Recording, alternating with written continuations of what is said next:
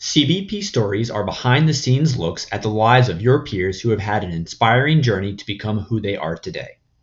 We hope that their experiences and insight will help you better yourself in some way. Cheers. Hello, Jamie. I'm very excited to hang out with you today and learn a little bit about how you became the man you are today. Now, cool. Dave Gonzalez of Lost Worlds Brewing, who you were his employer at some point in time, he's the one who connected us. And he right. cannot stop saying that you're one of the nicest guys in the world. Why do people think you're just the nicest person? I don't know. In fact, just recently I was called an old shoe, and I had to think about what that meant, and uh, maybe that gives some insight. Uh, I think people are just comfortable around me. Uh, I guess I listen sometimes. Uh, I don't know. So they're all great qualities, and it's great to talk to yeah. someone who, you know, who just has a smile on their face. It's nice to see that smile in the current state of things. So, one, appreciate you hanging out with me today. Definitely. Now, I, am in Virginia, so I've been lucky enough to enjoy foothills for quite some time, and I see you cracking something right now. What are you cracking beer It's time, right? Yeah, it's time. What, what, what are you drinking today? Uh, Hoppyum IPA. It's our um, can you see it? Um, yeah. That's our flagship beer. It's uh, about half our sales, so uh, it's important beer. One of my favorites. So um, when you first brewed that beer, did you think it would be the one that just kind of consumed so much of your lineup? Um, you know, in the beginning, we sold more light beer than anything. We started kind of early on, and uh, Winston Salem didn't have a huge craft beer community, so um, no. I mean, yeah, I think I was hoping that eventually people would drink more IPA than light beer, and obviously, uh, at least in the craft beer world, that's definitely true now. Yeah, and so. that's not a hazy either. Nope. Uh, it's almost like a East Coast style. It's a you know a little more amber and uh, got a little bit of sweetness to it, uh, but it's a good one. So. No, it's absolutely a delicious one. Yeah. Now, one of my first memories of foothills, I was driving through North Carolina at some point. I was going on a vacation to Boone, North Carolina, and you were at a good midpoint to stop for the night. I, w- I wanted to try the brew pub myself. And I took this picture and I was able to find it in my archives. And let's see if you can recognize what we're looking at right now. Do you know what is on my old? That's a, is that a mushroom burger. No, well, you're close. I think there might be mushrooms on top, but do you know what kind of meat is on that burger? What kind of cheese? Probably is that uh, some kind of uh, Gruyere or Brie or something? So it was an ostrich burger, if I'm not mistaken. Yeah. Okay. Oh, oh yeah, yeah. We used to um, um, have our grain went to an ostrich farmer, and we would well, he wouldn't give us meat. He would allow us to buy meat from him. uh, but we had it for a long time, and then he started supplying Southern Foods, a big bigger vendor, and that became his priority after a while. So, and he, he was our farmer, grain farmer for a decade or so, um, and great guy. I still love him, but we we dropped him eventually because we got a call from a different grain farmer saying, "I didn't get grain this week." And we're like, who are you? And he's like, well, Paul's been selling me grain this week, and or Paul's been selling me grain, and, and we were just giving it away, you know. Uh, so I was like, well, maybe that's not. Maybe we're done with that relationship. But oh man, uh, that's interesting. So I guess yeah. no more ostrich burger on the menu. Yeah, he had about a uh, hundred ostrich um, just outside of Winston, about twenty minutes here. So um, he had a pretty good herd. It was a little scary. Uh, to see all those birds in one place. To be honest. Uh, yeah, I imagine they're a little intimidating. Once he, I went he would come in with bruises sometimes where they they uh, beat them up a little bit. Yeah, that, I mean they're they're big birds. They're like dinosaurs. You know. I, I wouldn't mess with an ostrich for sure. Yeah. But yeah, that was one of my memories of stopping through a long time ago. Hope to make it back before too long because you're not too far away. But it was just so interesting to see an ostrich burger on the menu that it stuck with me. Yeah, it was unique, that's for sure. Um, we had that pie for seven years or you know a pretty good while we had it on the menu but um, yeah. So well, uh, thanks for having me. No definitely. So let's dive into you. I mean you, obviously you've ran foothills brewing for quite some time now. You built a reputation of being the nicest guy in the world making delicious beer. But where did you grow up jamie? Uh, born in queens grew up in delaware and pennsylvania um, just kind of around the border of wilmington um, my dad worked for DuPont, and um, they, they, were based up there. So um, went to school up there. Um, moved to Georgia when I was 17. When I went to college, you know, I just really, was, I went kind of a little bit young, just um, turned 18 while I was there. Um, so University of Georgia for an anthropology degree is what I what I went for, and after that I started brewing beer pretty soon after that. My sophomore year at college, um, started homebrewing, and within a few months, the guy who was was buying homebrew supplies from became the brewer at the first brewery in Athens. Long before what brewery was that? Long before Terrapin and Creature Comforts, and uh, it was Blind Man Ales. The guy who I guess has got an inheritance from his grandmother of forty thousand dollars, and that's all he ever put into it. Uh, so it was a it was a tough. I could we could spend a whole hour just talking about that brewery and the flaws and interesting things that we did there. Uh, but it was cool. So I mean, I've been working in a brewery since I was 19, and um, I've been doing it my whole life, basically, my whole adult life, basically. I love it. So before you got into the craft beer world at age 19, you know, if you were just a kid, everybody had that dream of what they want to be when they grow up. So if we were to, you know, interact when you were just say 10 years old, what did you want to be back then? You know, strange enough, uh, well, at least when I was a freshman in high school, took a business class, and me and my buddy who sat in the back, we talked about how it would be cool to start a brewery.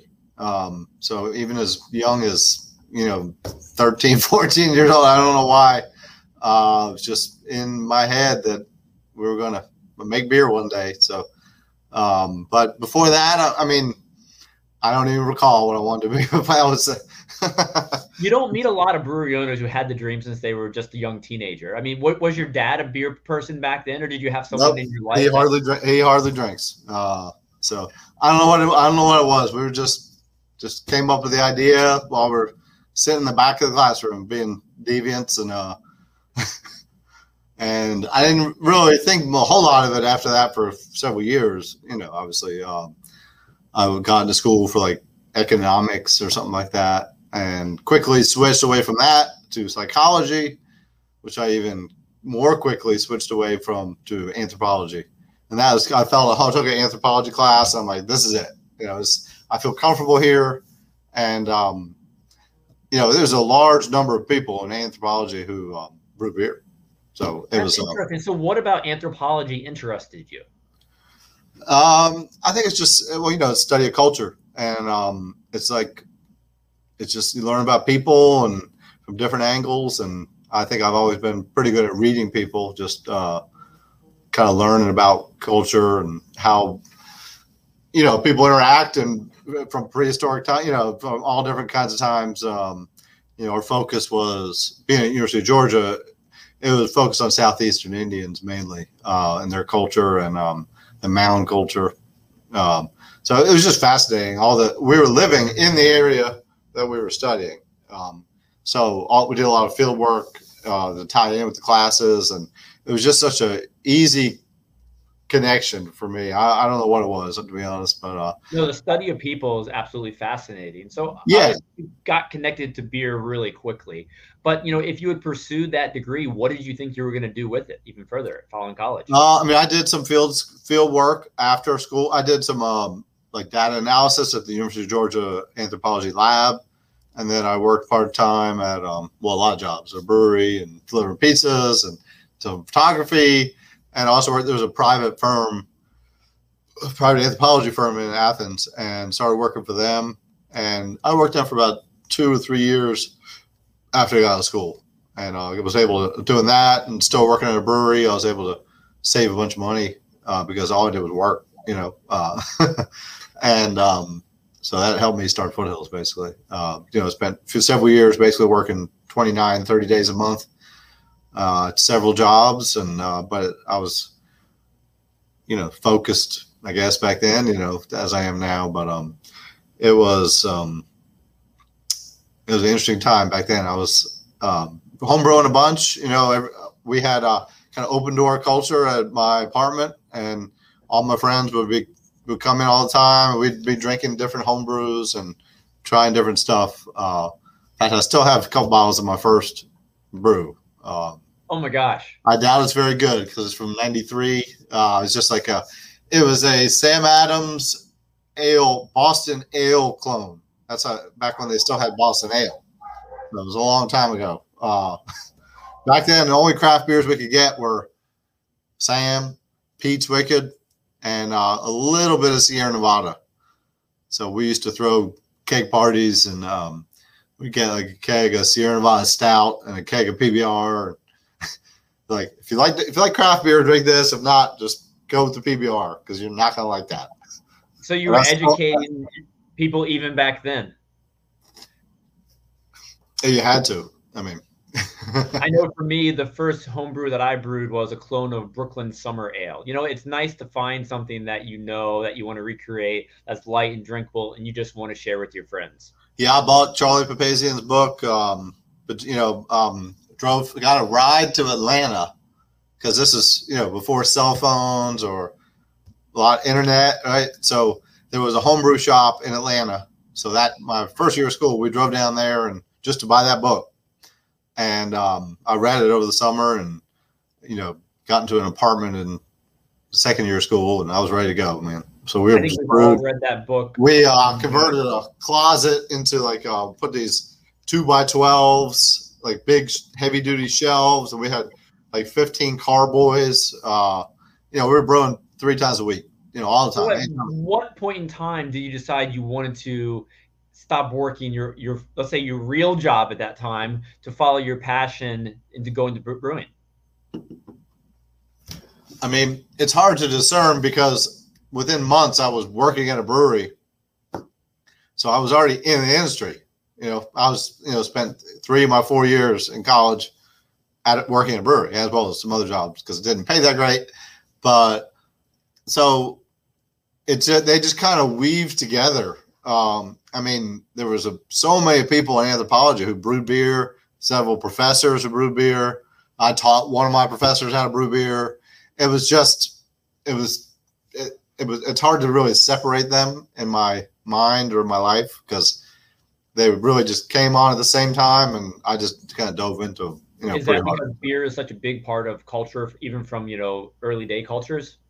Yes. Yeah. I mean, that, that was definitely part of it is, um, you know, the, the classic story about how civilization started. Well, if you want to make beer, you want to make alcohol, you got to stay somewhere and grow some kind of starch, right, or sugar.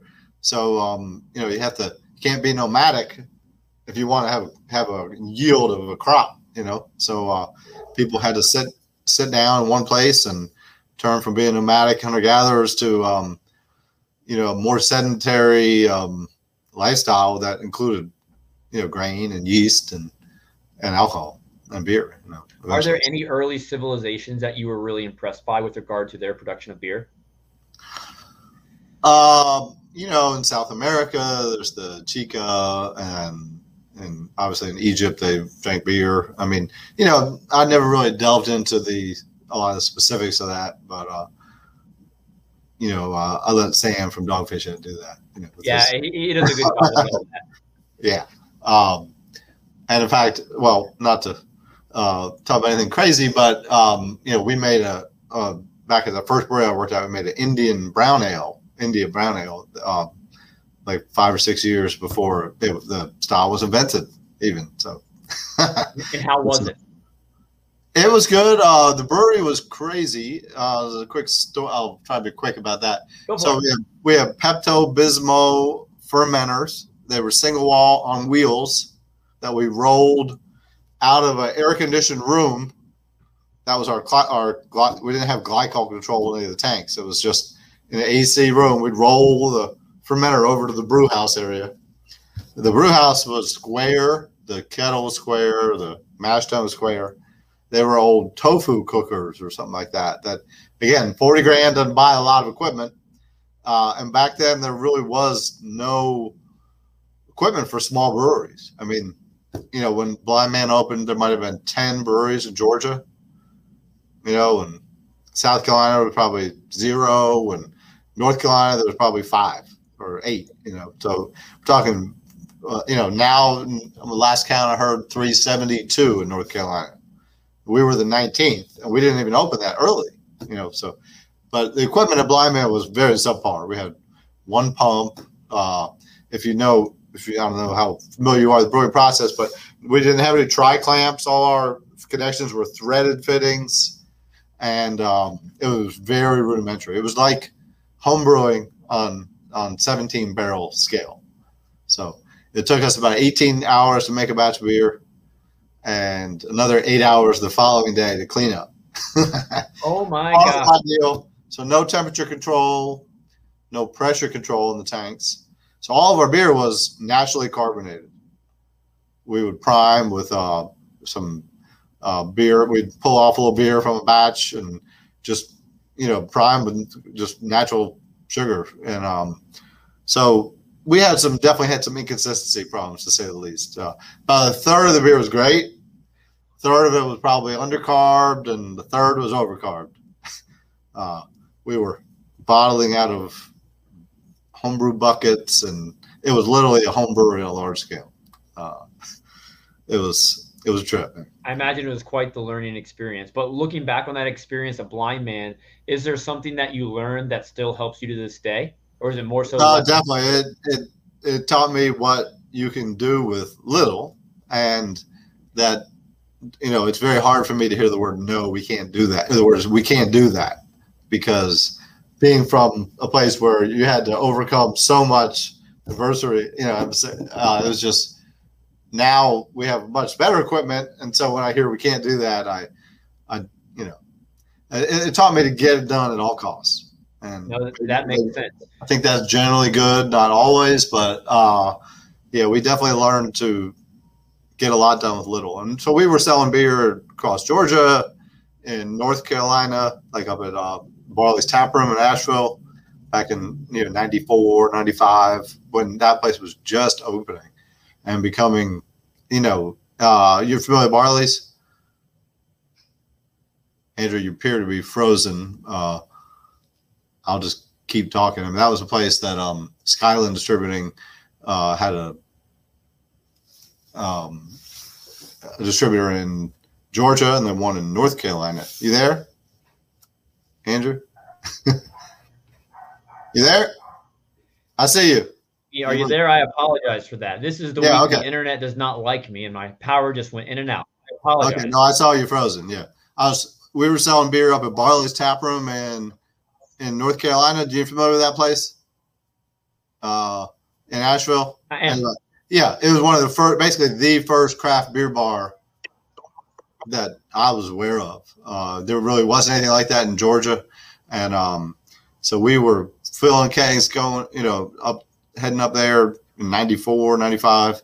And now I have friends from North Carolina who, you know, who used to go there and drink that beer at the time. They're like, oh yeah, I, you know, I knew that beer, even though they didn't know me. Uh, so uh, we started doing some several beer festivals in North Carolina, and uh, we used to take the first 10 gallons of every batch and like the first runoff, you know, the high high strength stuff, and uh, we'd boil it down and have, make really high alcohol beer, you know, 12, 13 percent beer, and we would always bring that to these beer festivals, and um, it was really fun because most people never had beer that strength. Um, you know, this was long before pop the cap, and you know, Georgia, South Carolina, North Carolina, the alcohol laws were five or six percent alcohol. So we were making some fun beers, uh, you know, even even way back then. Um, you know, uh, there was a homebrew club in Athens called uh, Brew 52s,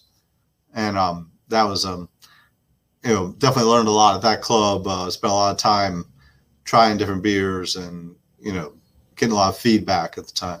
So, you there, Andrew? Still, still, still freezing up. Jamie, I don't know what's going on in my world of internet today. Does I'm pretty like sure I'm pretty sure I'm stable that. here. Um, here at work. Um, so yeah, no, it's all on me. My lights just flickered in my home for whatever reason. It's not stormy, and I wish I could blame the crazy Virginia weather, but I don't have that good excuse today. You're in uh, Norfolk. Yeah, I'm in Norfolk, Virginia, so not terribly far from you. Yeah, cool. But I do have a question for you. So I want to back up for just a second. So working in the breweries in these early days, I mean, you started when you were 19, you said, were you primarily working in the back of house in production? Yes, yes. I mean, uh, the first brewery I worked at, there was, you know, you got to go way back in time because it was a production brewery. Blind Man Ales was a production, but there were no tasting room. There were there were no tasting rooms allowed back then. You know, so yeah, especially in Georgia. Yeah, particularly in Georgia, right? So it was three thousand square foot, um, just production. So we would uh, do the only customer facing stuff we had is if we did an event at a bar in Athens or in Atlanta or in or in Asheville where we sold. So it was all production, you know, brewing and packaging, you know. So um, then the second brewery I worked at was uh, Vista Brewing in Columbia, South Carolina, uh, just uh, two blocks from the Capitol on Park and Gervais. This guy had a French fine dining restaurant, French chef, uh, French sous chef. You know, like even back in '90, I started working there in '96. You know, like thirty-five dollar entrees. It was expensive for back then. Um, he had gambling there, a raw bar on the bar, like oysters, you know, on the half shell, and a tiny little brewery, seven barrel. Um, and it was actually somewhat real equipment. Um, so, but he didn't want a full time brewer. He had had one, a friend, old friend of mine, actually from Athens. Uh, he um, had to bartend, manage. So I was doing several other things, working at Blind Man and doing archaeology. So I said, how about how about this? I'll just come there, make beer, and I'll leave, and you you know pay me by the day. So it worked out good for me because I could go down and work for three days and you know make some pretty good money for especially for a brewer back then. And it worked good for him. He said, "You come brew the beer, I'll pay you. I just don't want to hear anything about it." Uh, and it was a little bit tough because working in a brewery remote is not easy. I'll generally keep a bartender as like an assistant brewer who would help me pull gravities or drop some yeast or whatever it was. But it was challenging because when I'd, I'd have to coordinate like grain deliveries for when I was there. And the chef, it was kind of a kind of an ass, honestly. Uh, he wouldn't let any of the cooks help unload grain, right? And so we kept grain in the basement. So I would have to, you know, there'd be two pallets on the truck in the back. I'd have to first get each bag to the back of the truck, 53 footer, you know, 80 bags of grain, quite a bit, you know, then get it off the truck. And I'm not a big guy, you know, off the truck, one bag at a time, inside, down the steps, onto the pallet, back up. And I'd be like, can any of these guys help me? You know, it takes me like three hours to do this. Nope, nope, that's your job. So, you know, uh, it is what it is, right? So, of course, they were concerned about those thirty-five dollar entrees. Right. I mean, it was the weirdest brewery, uh, and I worked there for. I mean, it was it was great because from a beer perspective, I could pretty much do whatever I wanted, uh, as long as I didn't have to spend it, spend any real money, you know. Uh, but I so I got to try out a lot of different recipes and um, hops and yeasts, and uh, at least what was available back then. You know, there's not near the variety. Back then, like Columbus and Cascade was like, ooh, you know, like revolutionary hops. So, uh, you know, Mount Hood and Willamette, you know, a lot of the old traditional hops, East Kent Goldings, you know. Uh, but anyway, I got a lot of freedom to just try different stuff, and it it helped me kind of hone some recipes on a large, little larger scale. And uh, while you were working there, were you already thinking about moving to North Carolina at all, or how did you end up leaving uh, that? Yeah, so I actually lived in three different places while I worked at that same brewery. A in Athens, then two of my friends moved to uh, outside of Asheville, a town called Bat Cave, uh, small little town on top of a mountain. And uh, I, mean, I barely lived. I was barely there because I was either brewing beer or I was doing archaeology. So, point. how far was the commute to the brewery from the Bat so Cave? In Athens, it was two and a half hours. In Bat Cave, it was two and a half hours. And then um, I eventually got out of archaeology um, and got a job at Old Hickory Brewery in Hickory. And Hickory was also two and a half hours from Columbia. So I maintained that job. I'd go down for two or three days, you know, and it really wasn't a huge time commitment. Um, but at Old Hickory, uh, not only did I do the uh, Stephen Lyle is the owner, and he was the brewmaster, uh, but I did a lot of the production either me or him and me. But uh, I also did all the beer festivals and uh, sold beer and Hickory, Boone, and Asheville out of my car. You know, uh, my old Subaru, and so I was, you know, I was young, twenty, early twenties, and just couldn't work enough. Um, I eventually quit the job in Columbia because of the time commitment on the weekends. There was starting to be a lot of, not a lot, some festivals, or we'd be doing events with beer and that kind of stuff. So um, eventually just switched to that one job. Uh, and it was a little sad to leave Columbia, but it was, you know, they ownership changes and the, this guy has graduated from University of Columbia, University of South Carolina, Columbia at 22. His dad bought him this restaurant, you know, and it, it didn't last a year, you know, because he didn't know what he was doing. I, I quickly saw that and got out of there. So. so. that's a great point you make there. I mean, because you've talked a lot about your, you know, history on the brewing side of the operation, but there's so much knowledge needed on the business side of the operation. So, at what point in time did you kind of kind of start fine tuning your business acumen that would kind of lead to opening up the brewery? So just being in the beer business, you're around a lot of restaurants. Um, I didn't participate in the restaurant business in Columbia, and I didn't do a lot in uh, in Hickory either because they had you know they had two restaurants and we were either you know making beer to sell to accounts or to those two restaurants and um, you know definitely learned some stuff about inventory and rate of sale and cleaning lines it was all back of the house stuff you know um, so, but you absorb a lot of information about how restaurants run and, um, you know, just being in manager meetings with the, with the, the cooks and the managers of the restaurants, you just kind of absorb a lot of that information. Um, I left Old Hickory, you know, we built a second facility. And so I learned a lot about you know brewery construction. We went up to Massachusetts, uh, broke down two different breweries, took everything, stripped stripped electrical boxes off the wall. I mean everything, and put it in trucks and moved it down to North Carolina. And then we rebuilt it over about a year and a half. Uh, the guys had bought an old building, and you know so at the first brewery, you know the the original brewery, uh, which is now called Amos Howard's I had to work at night because the brewery was in the kitchen was in the middle of the brewery. There were three different rooms where the beer was, and in between all that was the kitchen. So I didn't start till they mopped the floor in the kitchen. That's when I came in and started. Worked all night, um, and then by the time they were coming in, they'd usually cook me some eggs, and I go home. Yeah.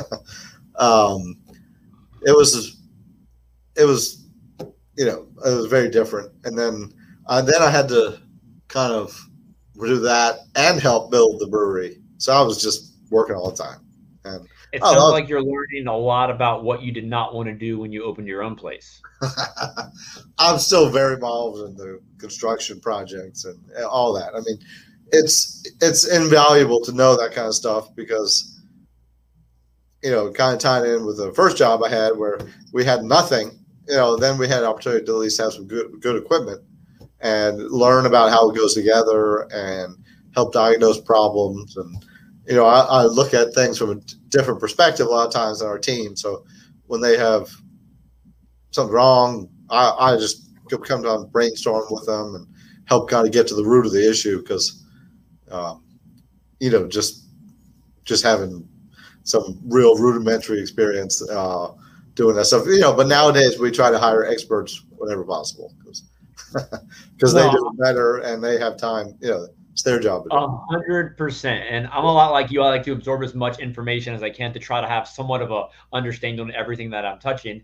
But you know, everybody has tasks they don't like doing. What's the one thing you don't enjoy at, at the brew pub? that I don't like now, or say back then, and how it's changed over time, even. Um, gosh, I really love this business. Uh, it's the HR part is the part I don't like. Uh, you know, just you got to have employees, but employees can be they can be tough. You know, they, they, they take a lot of management and uh, uh, coaxing and you know support.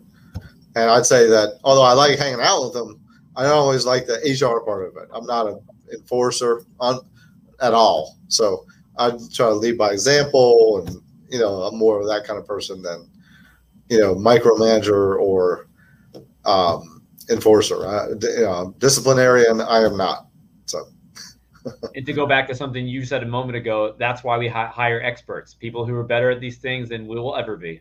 That's right. Nowadays, well, nowadays is different, but for, for a good period of time, I focused on hiring people from larger breweries, and I, I still would if we could, but now, there's so much competition for people now. It's it's much just different. You know, it's the our hiring, our type of hiring we do has changed a lot over the years. Um, but anytime I can find someone from a larger brewery, um, is we try to, you know, our facilities managers worked at Avery for several years and Sweetwater before that. Uh, Doug, our brewery supervisor, um, he worked at Southern Tier up in uh, New York, you know, about 100 100,000 barrel brewery. Uh, TL, our brewmaster, he's more like me. He was a history major and uh, got into brewing. He was from uh, grew up. He went to school in Knoxville, UT, and um, so me and him were like best buds for a long time. And before cell phones or anything, I would call the restaurant he's working at and hey, uh, is TL? You know, ask the hostess, is is TL there today? And you know, say, oh yeah, hold on, but it's lunch. Can we need the line in case someone calls the restaurant? Can he call you later? You know. Uh, but you know, wasn't that many people in the, the beer business back then. So the few people that were, we were really tight, and um, you know, we just learned to.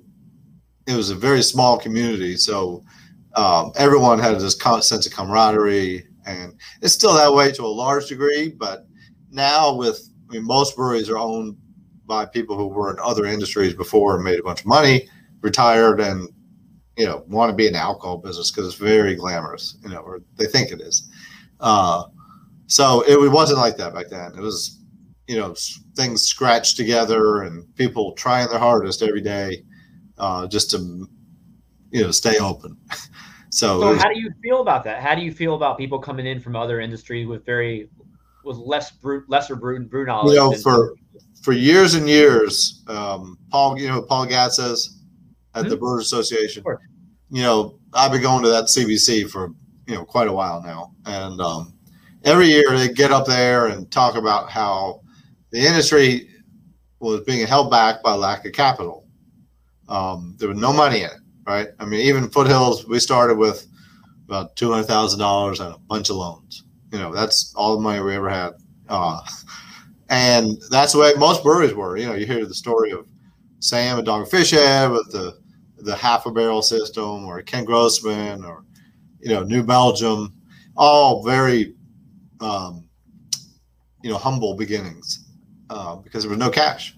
No, no one wanted to put cash into beer that they didn't like. You know, no one liked craft beer back then. It's like you had to talk them into trying it. You know, um, and it was a lot more passion, I think, than now. A lot of people do brewery for fun. If it doesn't if it doesn't work, so what? You know, um, so it's a little bit different, but I think overall it was great for the industry just to have capital coming in because um, people were much more aware of craft beer in general. I mean, back then it was, no. it was a struggle to even get them to take a sip. Uh, and, you know, now it's, it's not like that now. Uh, do you, what do you think about the level of collaboration these days? Because you know, back probably when you when you opened your brewery, you knew everyone in the craft beer industry, probably within the entire state and beyond. Now with 300 plus breweries in Carolina, you know, how relationship based is it within the industry between brewery owners now? Um, well, a lot of us still make an effort to be friends and to continue to communicate. Um, yeah, I'm I've been. This is my 11th year on the board of the North Carolina Brewers Guild. I've been president for seven of those years or something like that. And I'm past I president. heard you all had a great event yesterday as well. What did you say? I heard you had a great event yesterday, the Brew Smart event. Uh, yeah, yeah, we do that. I, I didn't go this time, but um, and now that I'm past president, I'm kind of trying to back out a little bit and let everybody kind of take the helm. I have one more year, and then I'll be, I think I'll be done for good because it was only a six year. You know, only allowed on for six years, and this is my second six year stint somehow. So, uh, but you know, so we the guild, and you know, there's also the, several five alliances across North Carolina, and all of us spend a lot of time making effort to continue to get people together uh, you know, the guild has the North Carolina Craft Brewers Conference here in Winston uh, every year for the past five or six years. So we typically get about 600 attendees for that, and you know, small compared to the national conference, but uh, pretty good size for North Carolina. And it's a just a great way to get owners and brewers in the same space and uh, just to talk. And because brewers thrive on communication and collaboration and um, you know, a lot of us, I, you know, I, I never went to beer school, you know, so I, I don't have that technical training. So, um, and, you know, but I have a lot of other experience. So it, get people together with different kinds of experience. It's, um, you know, it's a win. So, you know, yeah, I think um, always we can learn so much from one another. I just want to, I want to throw out just real quick, a little, little uh, plug. We're doing a collaboration beer with, uh, we've done it several times, but uh, it's called Old Rabbit's Foot. I don't know if you've heard of that before, but um, it's uh, Duck Rabbit, Old Hickory Brewery, and Foothills. Uh, so I think we first did it back in 2011 or something like that, and then we've done it several times over over the years, uh, but not for about four years. I think the last time we did it. So it's That's coming out in October. So uh, just communicating earlier today with Stephen and Paul about getting their barrels. You know, it's a barrel age. We all take our barrel age imperial stouts and blend it all together one beer. So um, it makes for a very unique beer. So. No, that sounds fantastic, and no, it's great you've maintained that relationship. How many years have you done it now? Uh, well, we don't do it every year, but I think this is the fifth or sixth time we've done it. So it, it's a fun thing that um, I mean, we, I mean, you know, our I'm sure you're familiar with our beer with chocolate. Uh, you know, as far as I know, it was pretty much the first beer release in the southeast, or I don't want to say the first because I'm sure there was something else.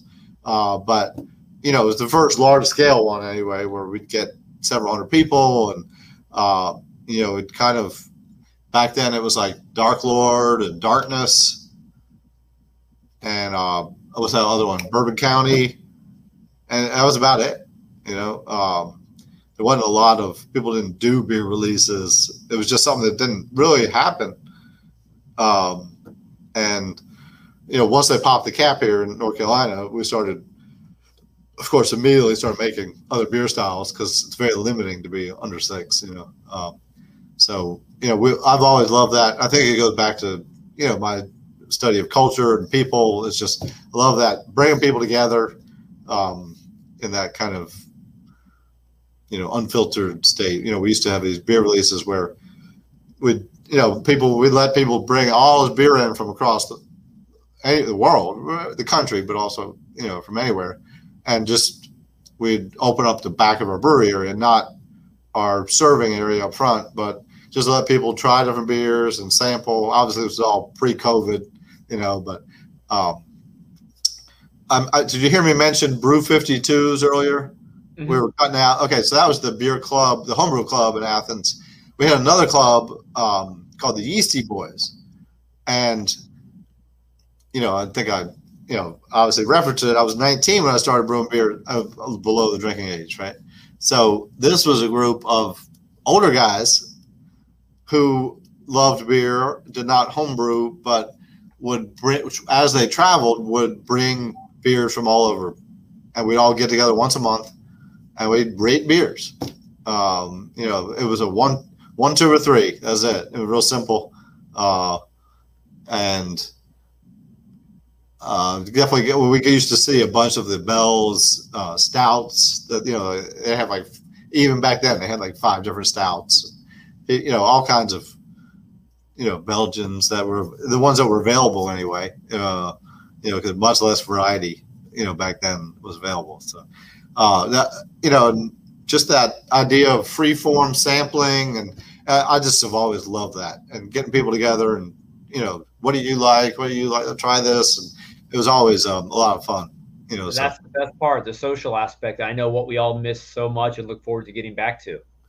Yeah, the COVID has been been tough for um, you know our well everybody, but like our sales team, we have a pretty large team. We have twelve people on our sales team, and uh, you know I know for them they went from mainly on premise work to working, you know, packing beer in grocery stores, and I know you know they're they're happy to be back at it selling on the on premise. Of course, you know now we're waffling, we're kind of teetering on the edge here of you know are we going to stay open? You know, we, we, in fact, we've seen a lot, some a lot of accounts move back to one six barrels here in the past month or so, as things have gotten you know more um, a high alert again.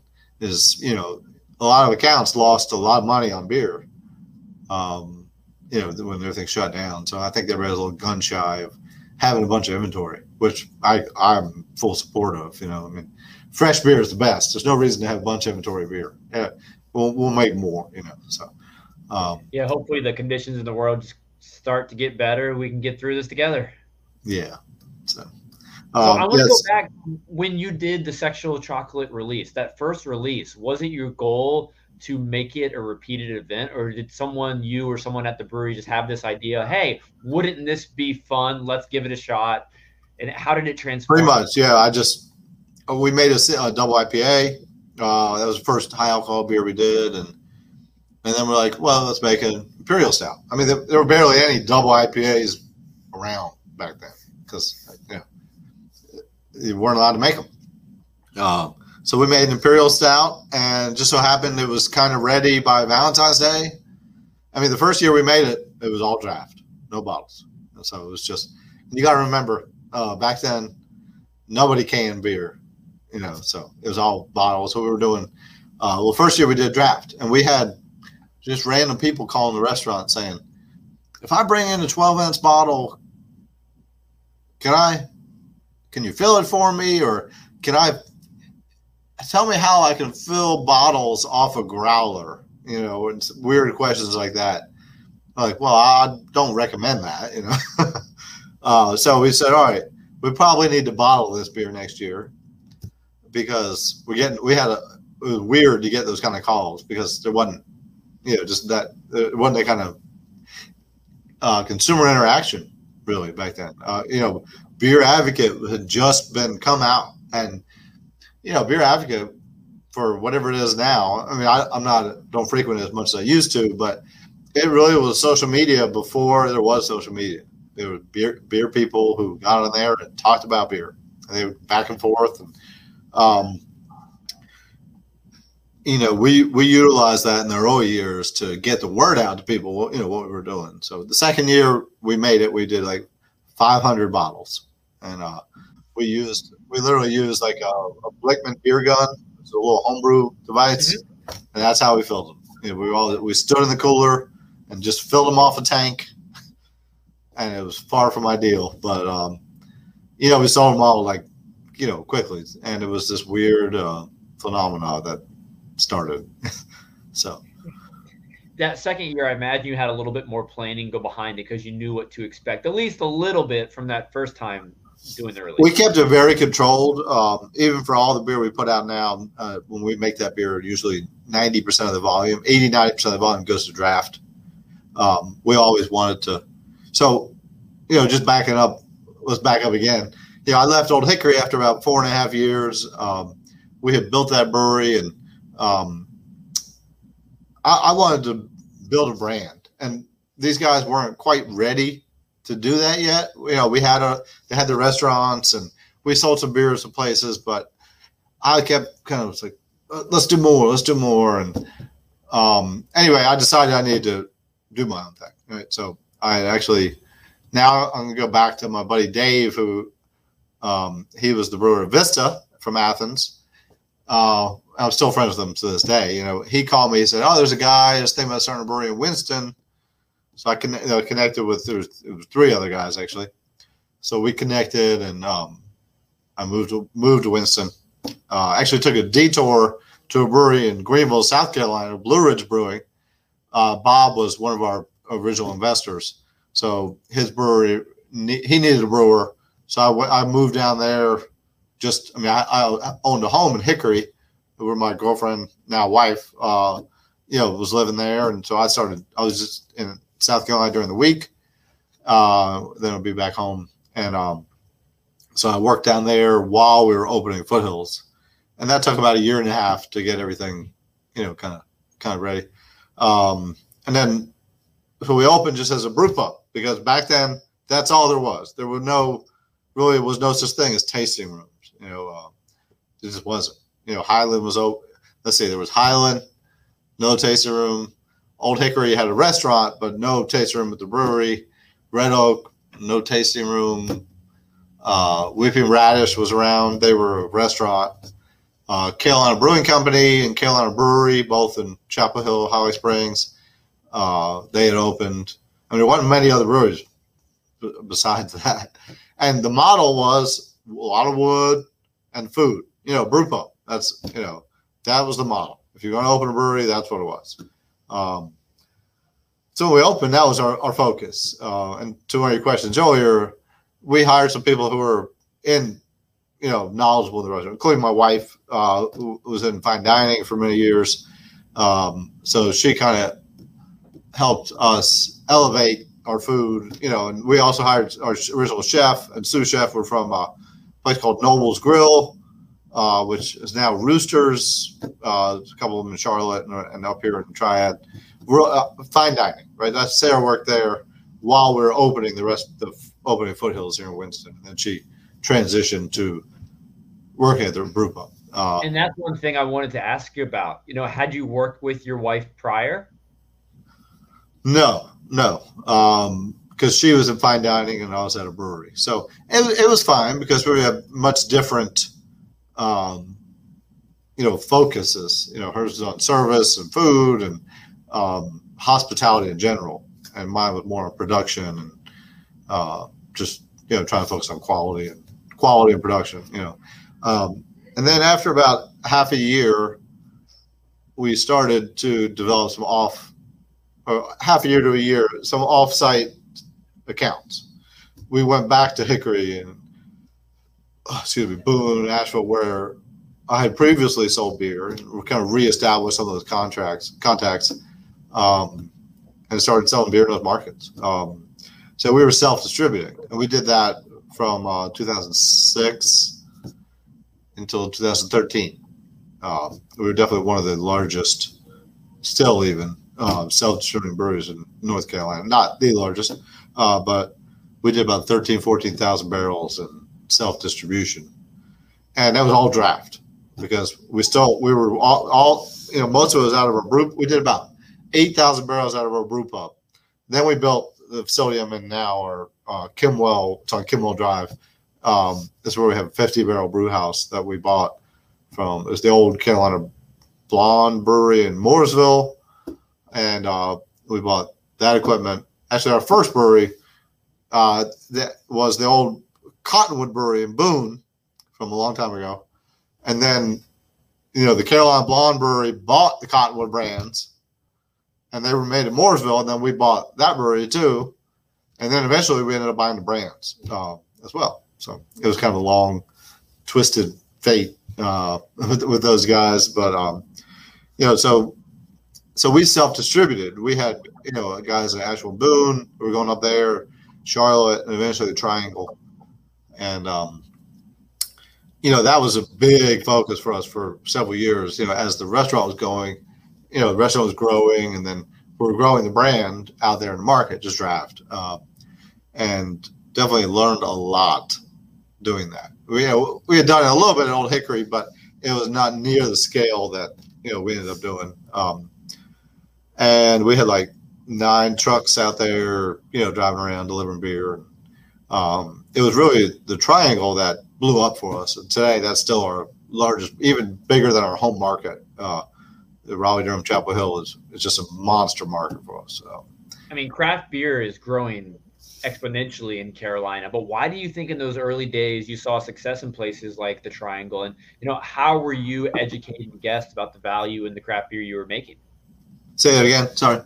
How were you best able to connect with the customers back then? Because obviously craft beer was still a new thing, so to speak. So how are you educating them about what you were doing? A lot of events, a lot of samplings. We used to do cask events. Uh, that was really popular. I mean, we used to have go to do cask events at restaurants, you know, in our place too. But when we do it in restaurants, there'd be lines out the door. Like, like what are these? Why do they? Just people had never heard of it. They didn't know what it was. They they wanted a little piece of that of the craft beer world and the culture. Um, you know, one of the first accounts we started selling to up in the Triangle was uh, Tyler's Tap Room.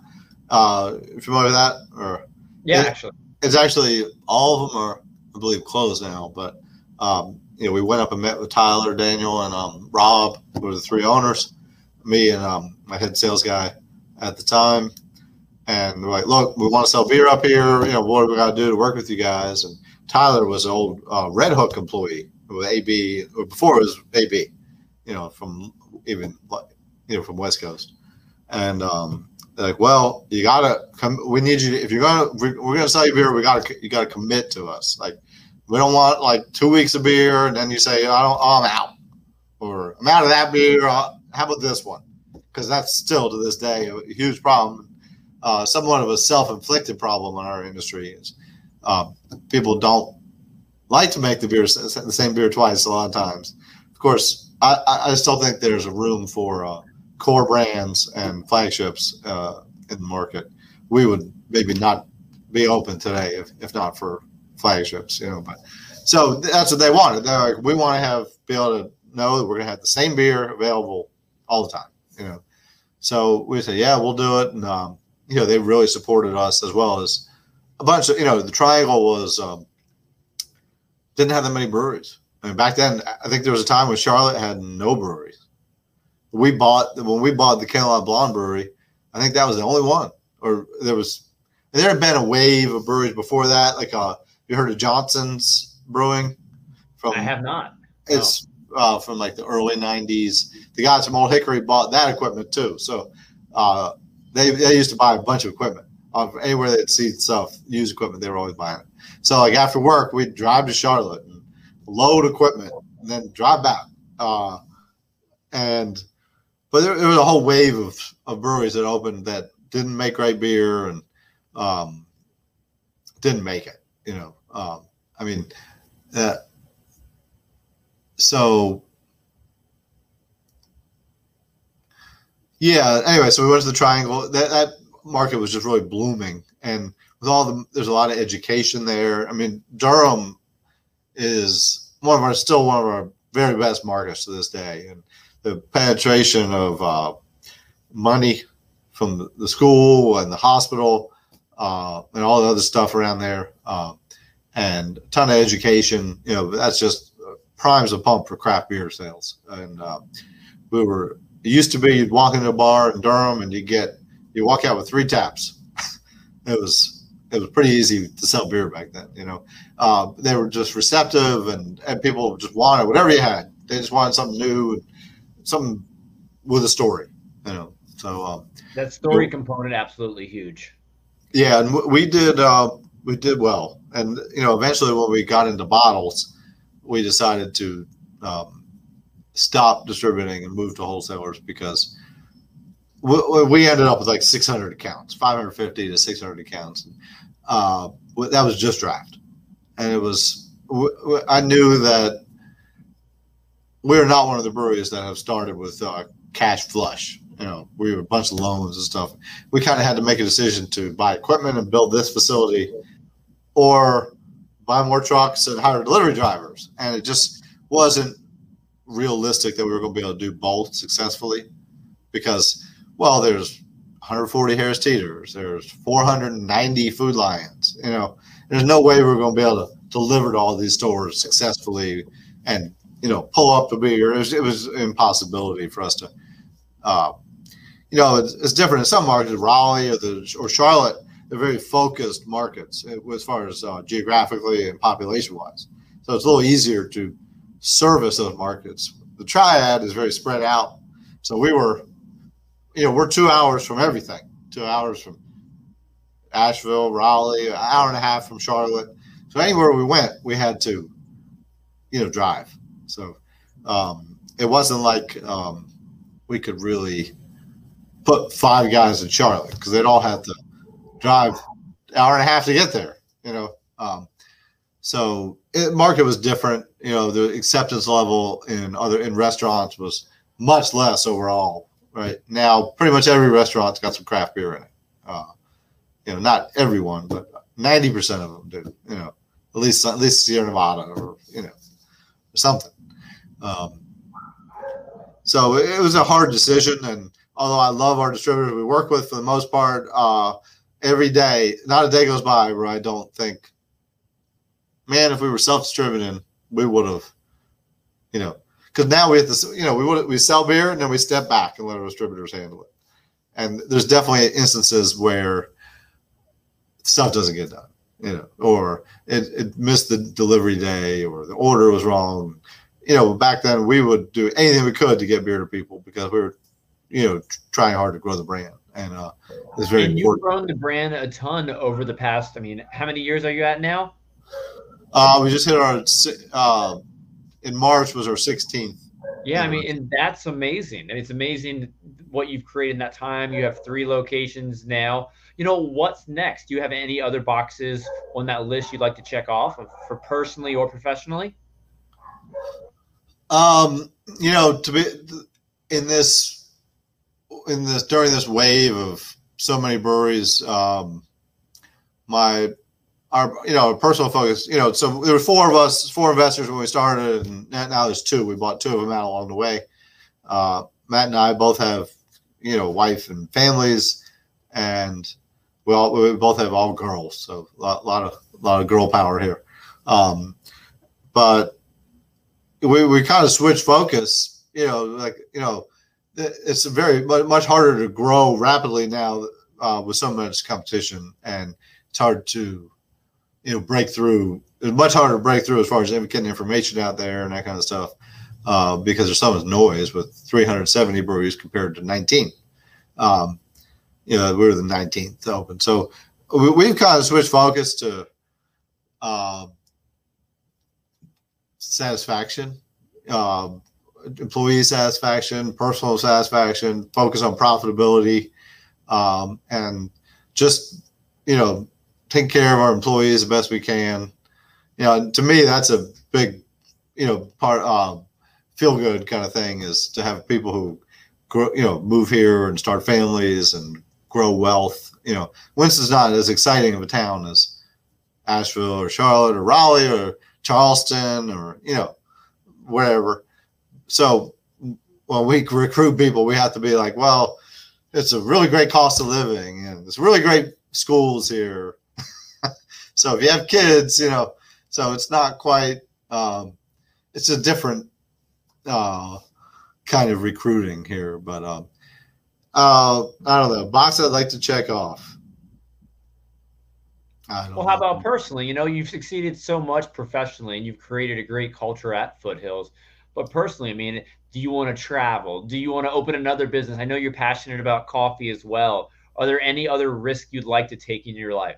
Right. I mean, we're growing our coffee business, and that's really exciting for us. So we're making cold brew coffee for us and for some other uh, coffee roasters too, because we kind of see that as uh, something a lot of coffee roasters can't do. You know, baking beans and brewing large scale amounts of liquid are, are very different you know things. So um, I definitely want to grow the coffee business. Uh, that's, that's definitely a goal. Um, and you know, like I do a little farming at my house, so we bring in vegetables for the restaurant, and uh, uh, although right now it's just me, uh, I I hope to be able to get some employees out there, try to have some different kind of uh, you know everybody gets stuck in a rut. It'd be nice to be able to do something like that you know have employees kind of work a shift a week or and you know be a little more do more with that in our restaurant you know and not only farm to table but you know really